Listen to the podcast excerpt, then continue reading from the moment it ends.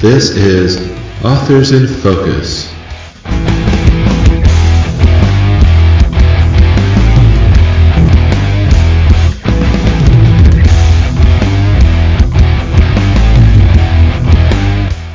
Welcome to the Authors in Focus podcast. Today we are joined by a guest that I've wanted to interview for quite some time, and I'm actually really excited that he's here. He's the author of the Paternus trilogy, the self-titled Paternus and the sequels Wrath of Gods and War of Gods. We have Mr. Dyrk Ashton.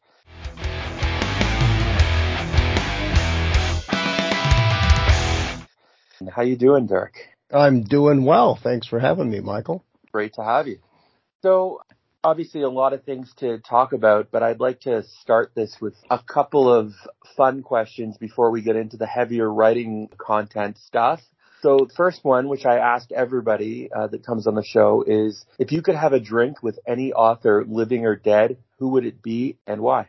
Oh, it would have to be J.R.R. Tolkien, I think. I would love to hear how he spoke and, uh, just, just what he was, just see what he was like as a real person. The, uh, the next one would probably be Roger Zelazny multiple Hugo and Nebula Award winner back in the 70s and 80s.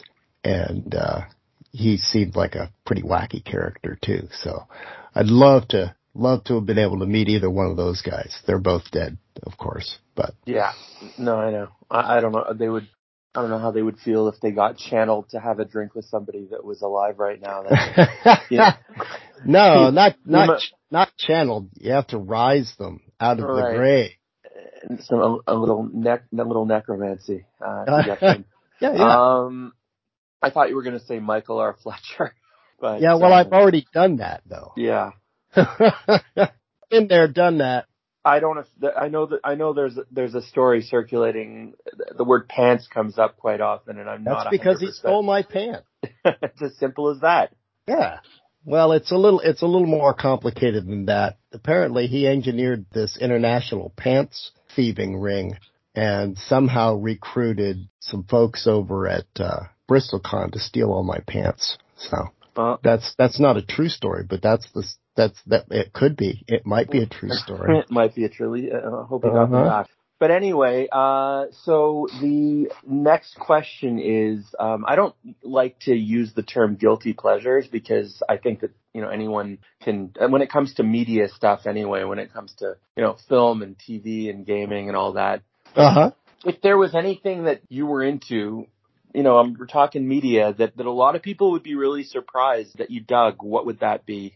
Uh, people that don't know me very well probably might, might be surprised by, but I mean, none of my, none of my book choices or really gaming choices. I'm not really much of a gamer, but, um, definitely some of the movies that I love that, uh, I, I would call guilty pleasures, you know, like, uh, uh, Ultraviolet is, uh, is a really, really fun film that most people pan that I could watch again and again and uh, you know some other films, films like that. You know, Elektra is a really fun one. Kind of like came the, like the Jennifer Garner Elektra. Yeah, yeah, that's definitely a guilty pleasure of mine.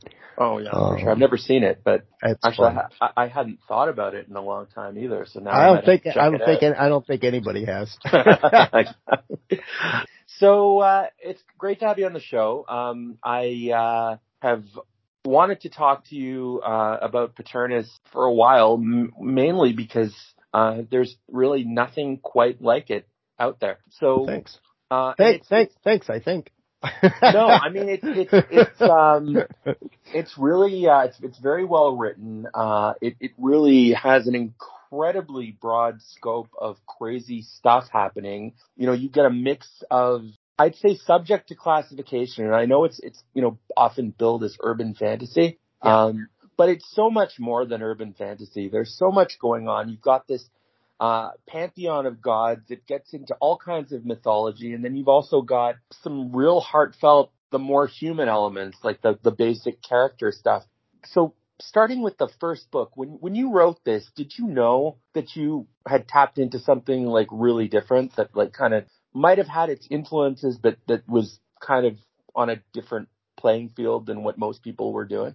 Well, there, I mean, there are a couple of uh, reasons that I wrote the book. And one of them was that I did want to do something a little bit different in the approach. You know, I, I'm a big mythology fan and I love, you know, I read mythologies and I have since I was a kid from all, all over the world, but I love fiction that incorporates mythology. And, um, you know, I, I, I love things like, you know, I read, I read everything from like the, the most adult of grim dark and stuff like that and horror to, uh, to uh, teen, mid, middle, uh, and young adult stuff. So, you know, I love Percy Jackson and I love The Secrets of the Immortal Nicholas Flamel. And you know these things that just incorporate all these different mythologies and have really fun stories. But i couldn't find anything like that for grown-ups you know? So i actually kind of wanted to do something like that but i had already had the basics of the idea for the story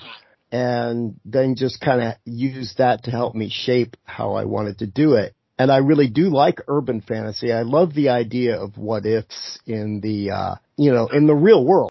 So yeah, and, uh, I was having a, a great time kind of coming up with the basic ideas from some other ideas that I had had for years and always wanted to do something with. And when I finally had time to write, I just started jotting them all down and it took me, you know, several months to do some more research and kind of figure out what the story might be like. And, uh, I, I did want it to be different. I have a film background, so I heard, you know, I always heard, he, you always see people say, oh, it's a very cinematic book and stuff like that. And I'm like, okay, well, I really want to do a cinematic book. So, you know, I wrote it in present tense, which pisses some people off. I do some uh, omniscient point of view, head hopping kind of stuff, which pisses people off.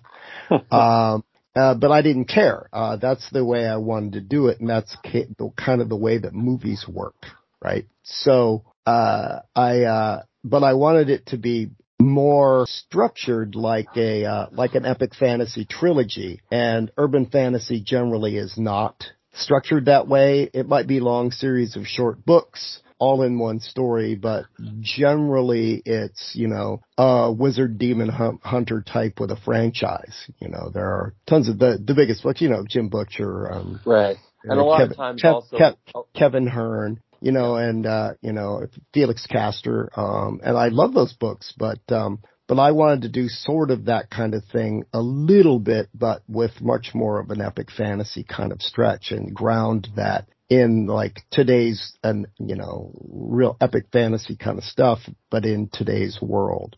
And uh, so I, I I set out to do something different, and I never expected that more than like five or six other people would like it but that was okay. I just really, really wanted to write it. And it wasn't until people, it started to do well, you know, in the SPFBO and people started buying it and started really liking it. Um, and there were a whole lot more positive reviews than the trashing negative ones, which I get plenty of, and that's fine. All books do. But, uh, it, uh, yeah, it's, it's still kind of a shock to me that people like that book, like those books. yeah. I mean, like, I hear what you're saying too about urban fantasy and, and, and like typical urban fantasy and where this kind of differs is that uh all like oftentimes you'll have that, you know, bad guy of the week thing where there's like this overarching plot where the characters develop and the side characters develop with them, but it's still kind of like there's like one each book has like they're often treated like they could technically be standalones. Yeah, um, it's yeah, and they're very very episodic kind of. Right. You know? Um and this is very much like a bigger thing like a bigger, you know, you there's a reward and a payoff as this story progresses. So we have a listenership. You know, some of the some of um, of the uh, some of our community may have read the series. Some will not have. Uh, so I'm going to say uh, pitch Paternus to oh. the five year old that will never read it or the people that, well i i don't think i'd let my five year old read it. No i i know I folks that i know folks that left let their 15 and 16 or even 14 year olds read it, but I would say, you know, it's, um, more adult oriented, even though there's no graphic sex, there is a lot of swearing and stuff like that, but it, and lots of violence and kind of horror kind of things, situations. But, uh, 16 and 17 year olds might, might escape without permanent damage. But uh, yeah, I'm terrible at pitching it, so I just say it's uh, it takes place in this world, a bunch of mythological characters from all over the world who all have kind of one source where they come from. Um, and there are a couple of uh, couple of young humans, says quote unquote, who get caught up and find out that you know all of the myths and legends from around the world are real, and there's a great big war gearing up. That's about it. That's about all I got. Yeah, I'm terrible at the pitch. no, that's awesome. No, it's one of those. I think it's a series that you have to. I've recommended it to a lot of people, especially people that like things a little bit more eccentric.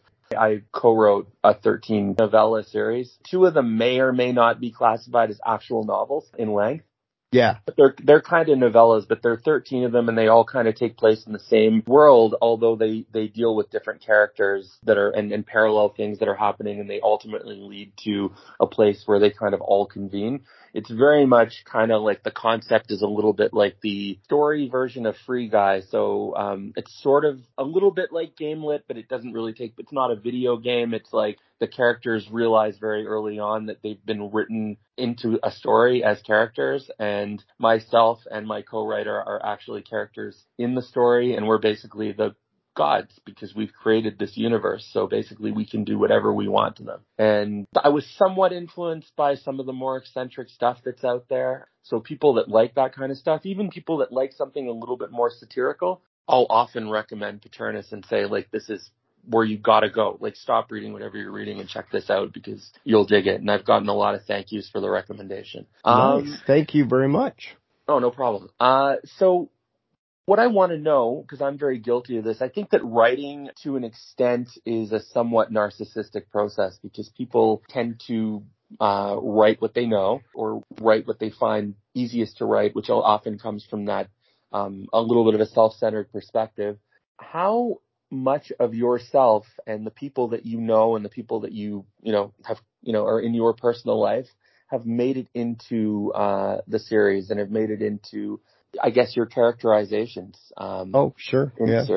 Yeah, there's definitely quite a bit of that in there. Um, not all the characters, but, uh, quite a few of the characters have traits or combinations of traits of people that I know. So yeah, things that even, even down to line, things that they have said over the years, um, that stuck with me. Um, whether, you know, it's something, something goofy and funny or something kind of deep and, you know, character traits and things like that. Yeah, I do have definitely put some of that in, in the characters of those books. Do you ever name your characters after people that you actually know? Or I know that I, I was reading um, one of the weird things. I was reading. I don't know if it's Blackstone Heart, one of the one of those yep. books, and I and I noticed like tons of, of like book industry people's names, like somebody's yeah. name Thorn and somebody's name. It's was... called it's called Tuckerizing. It's a Tuckerization after a guy who did that would put his buddies in small roles way back when, and uh, so there are none of those in Paternus, but there are a ton of them in the new series I'm working on. I change them and make them a little goofier, but uh, because of the type of world that it is. But uh, yeah, that's that's a lot of fun. I have to be careful because I think it, it can be distracting too if people know too many of those people, but how many of them will? You know what? Maybe one out of 10,000 or one out of 5,000 readers will actually know who those people are. So right. I'm not, it might be distracting for some folks that I know, um, and who are, you know, book bloggers perhaps, but, uh, for the, for the general audience, they're not going to have any idea. Right. Those names came from. Now you mentioned uh, SPFBO and and you know how you kind of got a, a, lot of attention from you know doing really well in the competition. I'm not now. I don't even. I, I should have done this. Did did you were you the the top finalist in the year that you no, I was, uh, uh, I entered the, I finished Paternus. I wasn't even sure. I mean, I had decided a while back. I, I wasn't sure for a long time if I wanted to publish it at all. Um, and it went through a bunch of rewrites and went from two books down to one, the first book. And, and I finished it and got it on Amazon and entered I think I entered the SPFBO the next day, the last day, and I think I was like 298 out of 300, the 300 cutoff to get in. And I knew no one at all. Uh, I mean, I had met a few people at one conference, Confusion up in Michigan, just because I don't live too far away. But um, I entered it expecting absolutely nothing to happen. And uh, I was in Fantasy Factions group and uh, ended up becoming a finalist, and I did place third. Um, I was beat by Jonathan French with Grey Bastards, who um, won first that year. Then uh, Phil Tucker took second with uh, The Path of Flames. Right. Yeah, I haven't read either of those yet. Um, but that's but... that's what started. I wouldn't know, you know, easily vast majority of the people that I do now that I call really good friends. Um, or and I think basically nobody would have heard of my book if it weren't for that. yeah, I, I wanted to kind of bring this up because self-publishing is kind of a weird thing because on one hand, it's amazing because it allows authors to get their work out and there are definitely ways that authors that know the business side of this can, can do really well and can even make a career out of their writing as self-publishers. Oh yeah. Um, and, but, and there are a lot of, uh, and, you know, contests, like, things like what Mark has done with SPFBO, where it really sort of takes a whole bunch of books and there's, you know, judges that, you know, have, you know, credibility as reviewers and stuff like that. And they kind of weed them down to, you know, this is some really high quality stuff. Um, yeah. You know, you don't need to necessarily be signed to Tor or Orbit or, you know, in, in fantasy to have this stuff out there and to, and for people to find the high quality stuff, uh, which is really good because the, the converse side of self-publishing is, is you know, while the pros are that anyone can publish a book, the cons are that anyone can publish a book. Right. Uh, exactly. You know what I mean? And there's yeah. a stigma, unfortunately, that I think that, that, you know, a, a lot of really excellent authors are starting to break down right now. And there's, I, I talk uh, Ed McDonald and Rob Hayes. I had spoke to them uh, last week and the week before about this. Um, both great, both great guys. Yeah, and one of them coming from a traditional model who uh-huh. always had his book traditionally published, and one who is mainly self-published. And both of them uh, said the same thing. There's, there's especially in in, in fantasy and, and you know dark fantasy and stuff like that. There's there's a little bit of a of um the divide is is less now. Like it's like they're the sides are coming together Yep. And good writing is being recognized as good writing, and authors that write good books are just being recognized as authors that write books, whether they've put them out themselves or whether they've been signed to a traditional publisher, and that's really cool.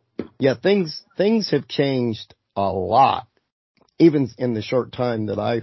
I mean, Paternus came out. My first book came out six years ago, a little over six years ago now, and um, things have changed a ton since then. Um, you know, it used to be agents and self uh, uh, agents and publishers would basically blacklist anybody who had been self-published.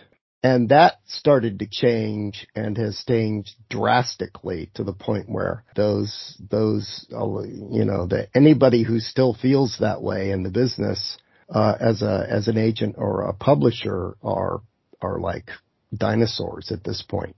Oh yeah. Um, it's, uh, it's most, I have, you know, I can just as easily at a, at a conference, you know, hang out and talk to a senior publisher at a big five place and, you know, big time published authors all at the same time that I'm hanging out with self pub authors. You know, there's no, there's just very little of that, of that anymore. I mean, there's still stick in the muds who just simply don't believe self-pub authors when they tell them how much they make, you know? right. Um, you know, and I, and, you know, you and I probably, you and I both know authors who make, you know, you know, quarter of a million, half a million, even a million dollars a year. But that's, yeah, self-publishing, but they put out several books a year at least. Right. Um, and, and they are, just like in traditional publishing, they are in the top tiny fraction of a percent of authors who have books self-published out on Amazon, you know, but you can make a ton of money. Um, right. But it's, you know, it's, there's a whole lot of luck and it's really hard to break through the noise. Um, and then there's like research and hard work. You know, right. self-publishing, you have to basically start up your own business. You got to handle, handle supply, advertising, manufacturing, um, you know, all, all of those things that, you know, even, any small business. You have to handle every single, all the accounting, every single aspect, budgeting. It's, it's, it's a lot. And I, you know, I cannot blame anyone for not wanting to do that. Oh, for no, wanting to for sure. strict, for strictly wanting to go trad pub where they don't have to worry about as much.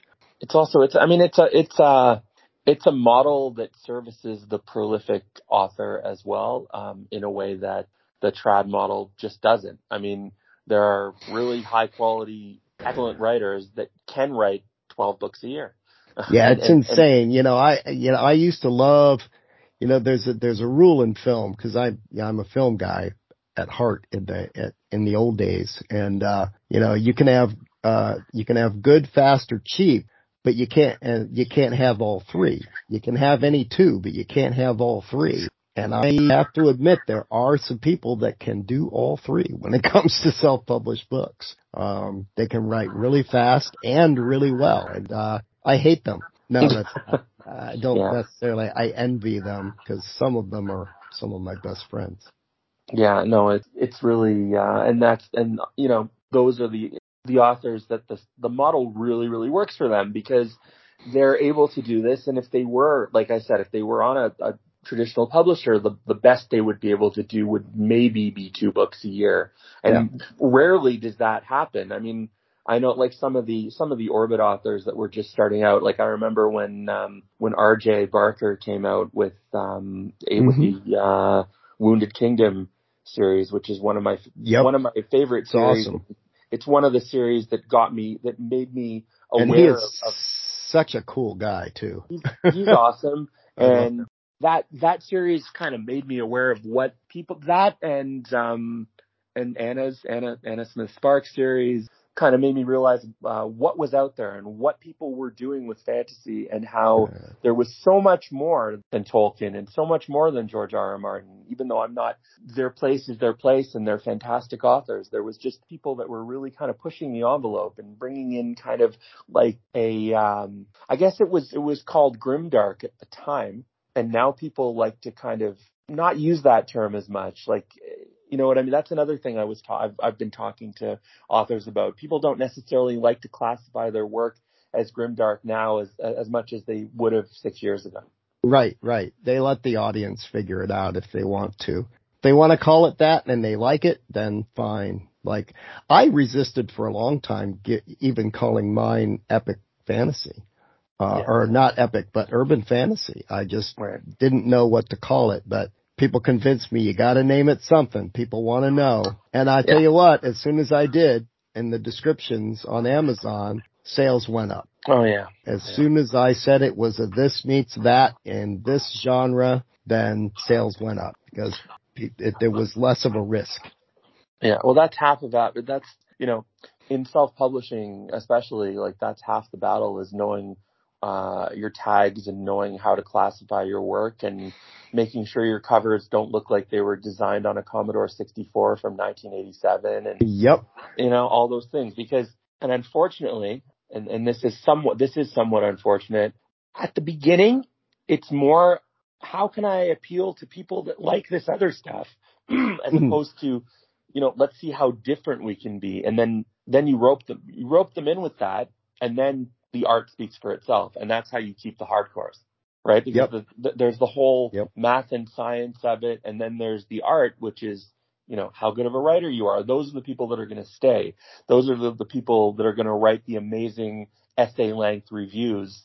And you're going to be like, wow, I actually wrote something profound, obviously, because look at these reviews. Like it's, you'd swear it was like a Radiohead album or something, you know? Yeah. Well, and you'll see you'll see these books that are these people that are just outrageous successes on like Royal Road in certain genres, like lit RPG or things like that, or or that are writing um, that are cranking out books really fast and just putting them up on Amazon. And uh, there are an unbelievable amount of readers that don't care if you're a good writer because a lot of those are not very well written, but those people are very, very good storytellers. They know how to pace. They know how and when to put in, put in the information, how to, uh, make characters interesting, even if the prose is not very good or even not very well edited. there are people that do very, very well doing that. I'm not encouraging that at all. I don't think anyone do that on purpose, but, uh, if, if you can write decently enough, don't let it slow you down that you don't think you're, you know, some grand, you know, prose artiste. Just tell the story the best right. you can. Look, and it'll either, it'll either catch on or it won't. The biggest selling author in the universe doesn't even write his own books. He just plots them and gives them to a bunch of other people to write. Which, you talk, talking about Patterson? I am. And, you know, the artistic side of that, you can say, well, he's basically know. the McDonald's. He's become basically the McDonald's yeah, franchise. franchise. Writes, he still uh, writes still, one series. He still yeah, writes. He still writes some books, but um, you know, I don't hold it against him. It's working no, he's, for him, and he's people, laughing. People, he's laughing all the way to the bank. Well, people buy it and like it. You know, it, it it all comes down to the market. If uh if people didn't like them, they wouldn't buy them, and they're right. obviously buying them. And a lot of people don't even realize like that if you want to not not to say the lowest common denominator, but a lot of people that aren't very discerning readers don't even realize he doesn't write the books. Like they'll see another yeah. name in smaller print and they won't even think about it. They'll just like, no, oh, no, whatever. It says Patterson real big on it, and yeah. gonna check it out. Yeah. How important is uh, audience uh, and reader interaction to you um, as an indie author or as an author in general? Like, how much do you are you still at the point right now where if somebody you know, writes a really amazing review or they reach out to you and they say, Hey, I just want to, I don't know if you've gotten this, but Paternus is like one of those books that I really love. It kind of changed my, the way I think about fantasy. Like, does that, is that something that you as an author still crave or at this point is it kind of like, well, I mean, they're, they're always nice to get. At this point, uh, yeah, I've gotten quite a few of those. People will send emails, or, uh, you know, through the contact form on my website out of the blue and say it really helped me through a hard time or, you know, they were just so excited to see, you know, say, you know, I get, uh, probably, geez, 30, 40% or more of those are people from Southeast, uh, from South Asia because I use a lot of, uh, Hindu mythology and I try to treat it very respectfully but make it fun. Uh, I get a lot of really cool emails and messages from people like that, and I'm always happy to answer answer their questions. Anybody's uh, who send me, if I've got the time, I will. Uh, you know, I answer questions. Uh, and I, you know, I'm still on Facebook. I still interact Facebook and Twitter and Instagram. I interact with, with readers. Now, I don't go as far as some folks have discords or even, even Reddit, uh, forum, you know and I don't really have the bandwidth to do that with everyone right. else I have. So I don't do anything like that. But um but then there are also authors who are just as success, successful as the people that do that who do who have zero uh social media presence, right? Yeah. That or, always or, that, that always blows they, my mind too. Yeah, like they just don't they just don't do that kind of thing and still do unbelievably well. Yeah. Yeah. I know a guy. I, I finally, I finally spoke to him. He's got a ton of books out. I'm not going to mention his name. It doesn't matter. But he doesn't. Uh, he has. He's got like no social media presence. He he basically sells all his books through his newsletter. Very prolific. Yeah. You can't find a picture of this guy anywhere. Like I didn't even know. I wasn't sure if it was if it was a, a real person or if it was a collective of people or if he was just writing under a pseudonym finally I heard him on an audio podcast and I'm like, okay, this is a real guy, but it's amazing because he has zero social media presence and he's killing it, absolutely killing it. And yeah, you know, everybody's got their own kind of different different yeah. things, but that yeah, uh, and you know, you can ask advice of what to do or, or or how to do it from 25 different authors, and you'll get 25 different answers because everybody's path is different. And you know, it's like real real good friends of mine who also write in fantasy and some of it kind of similar than mine, but how they succeeded is very different than my path, you know, or, and, and, you know, what will work for Amazon ads for them doesn't work for me, or what works for me on Facebook for audiobook ads doesn't work for anyone else. It's right. really bizarre, you know, it's just like, yeah, you can give advice, but you know, you just gotta, you just gotta throw it out there. And my, my whole approach was, I would try everything at least for a little while.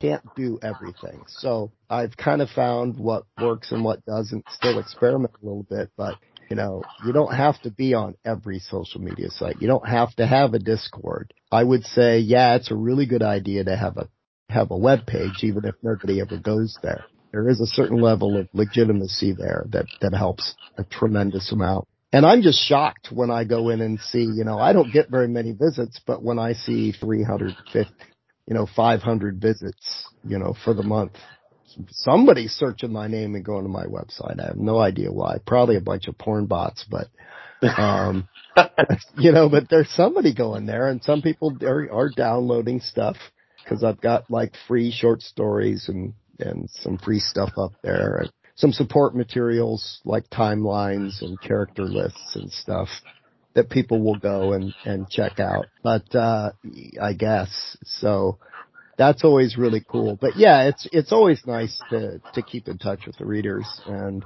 and other authors especially. It's why I love to go to conferences so much. Um, of course, over COVID, you know, yeah, it's been hard. There, there hasn't been a lot of that, but I am going to be at Dragon Con awesome. this year. The, I go down, I think I fly down the 31st and it runs and I'm there through the following Tuesday and I'm, I got a, I got, uh, I got a pro, a pro pass this year and we'll be doing some panels. So I'm really looking forward to that.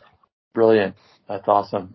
Big question. I'm sure a lot of people will want to know about this. I wanted to know about this. What's next? I know you got something big in the works. You've alluded to it. I wanted to make sure that I didn't get too heavy into it because I knew I was going to be one of the, one of the last questions I asked, and I That's okay. to to, pitch that that what's next. It's uh, uh, it's it's uh, it's really I'm having a blast writing this. You know, I was going to do some more books in the Paternus world, but uh, I was making a joke in one of the writers groups because we were talking about all the stuff that is like new and super popular, but also the old stuff that just is never goes away. You know, like uh, the farm boy fantasy, the uh, the magic school, the military school, fantasy military school, dragon riders, and then you know, of course, progression fantasy is like a really really big thing right now. And, you know, there's the outsider that has no chance of success, you know, who makes good and becomes more powerful, which, uh, you know, happens a lot in the farm boy fantasy, but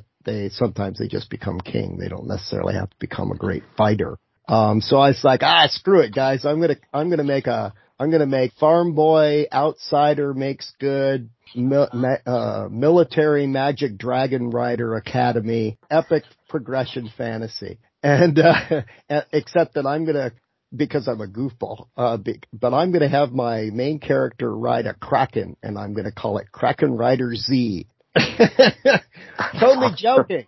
And uh, you know, a few a few days later, I got a I got a message from my buddy Bryce O'Connor, who runs Wraithmarked Creative, and has done very very well with that. Yeah, it's a, I'm, it's I'm a fan of his work too. I really like. Yeah, it. yeah, his uh, Iron Prince is amazing. Plus, you know, they've had some really successful books come out under their label. You know, and they're doing Kickstarters now and and playmats and game stuff and and, you know, he knew that I really wouldn't be, probably wouldn't be interested. And I told him, well, I, we can talk about it, but I've got these other things I want to do. But what, one thing that they do is hook, hook people up like me who have some success, but aren't, aren't nowhere, ne- aren't anywhere near the, uh, the level of, uh, success that, you know, someone like a David Estes is, right?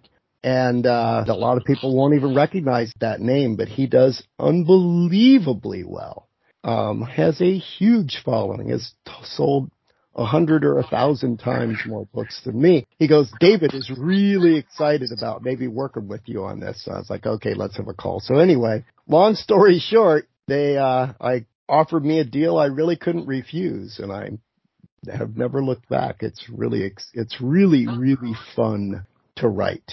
I just want it to move fast and be a lot of fun. So it has been so far. I'm just way behind on my deadline is all. so when um when can we expect is this is this another trilogy in the works or is this yeah it's tri- it's going to be a trilogy.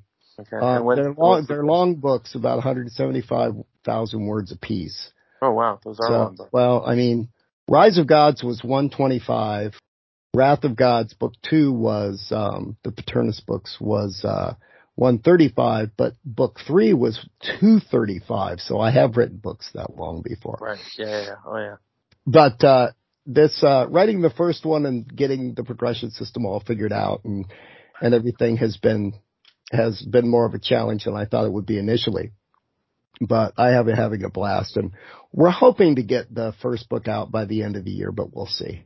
Awesome. Well, very highly anticipated. It sounds awesome, and uh, I'm sure when it finally does come out, there will be a lot of talk. I, I, and I'm sure it'll end up on. I'm sure it'll end up on some list during list time. I hope so. Yeah, unless all the talk is, oh my god, what is this crap?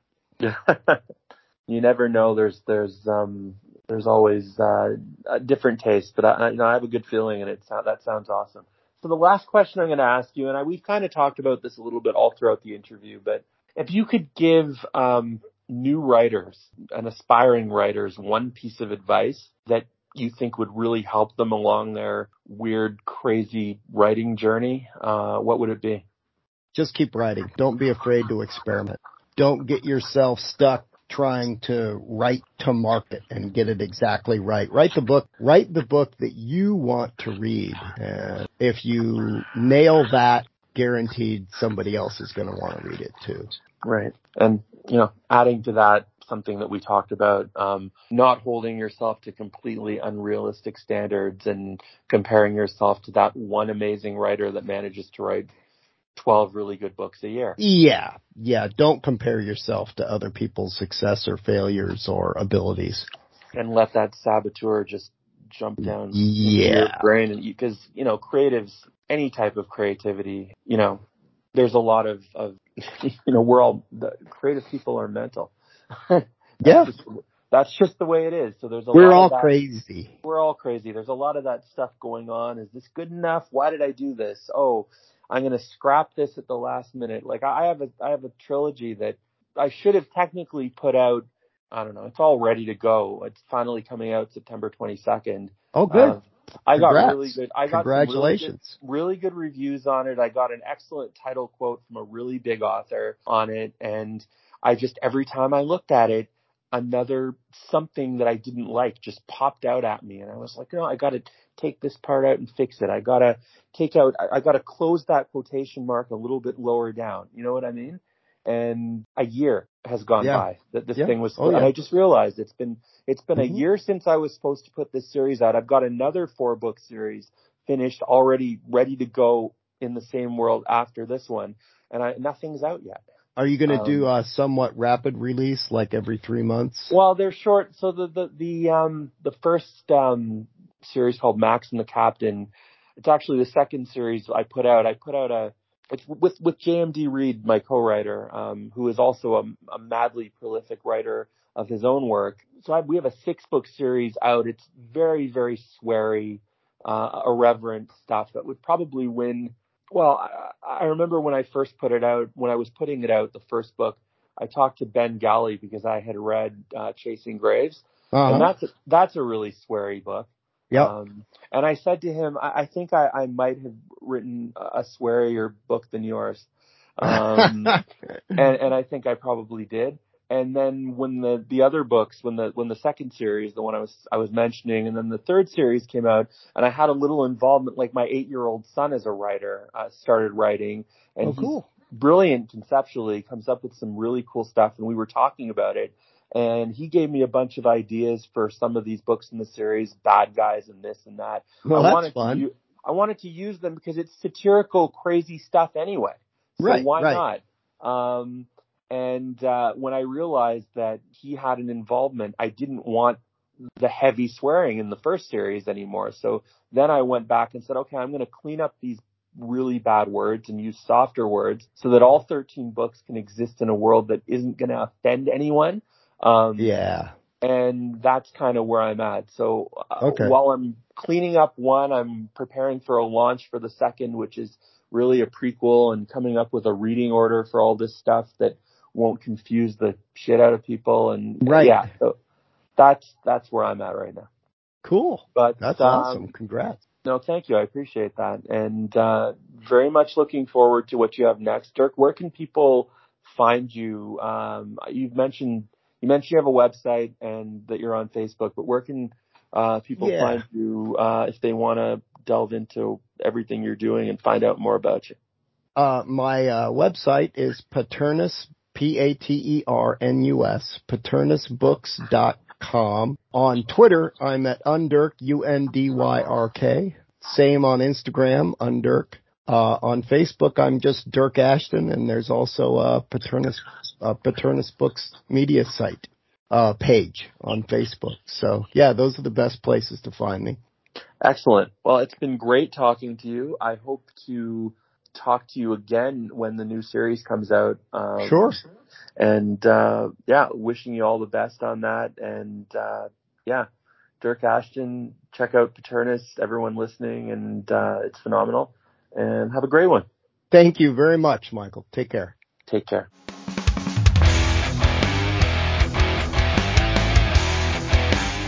This has been Authors in Focus. You can find my satirical fantasy novels on Amazon. Need help finding readers? Connect with me on Facebook in the Fantasy Sci-Fi Focus group or at authorsinfocus at gmail.com. You can find more episodes of this podcast at fantasy-focus.com and where your favorite podcasts are hosted.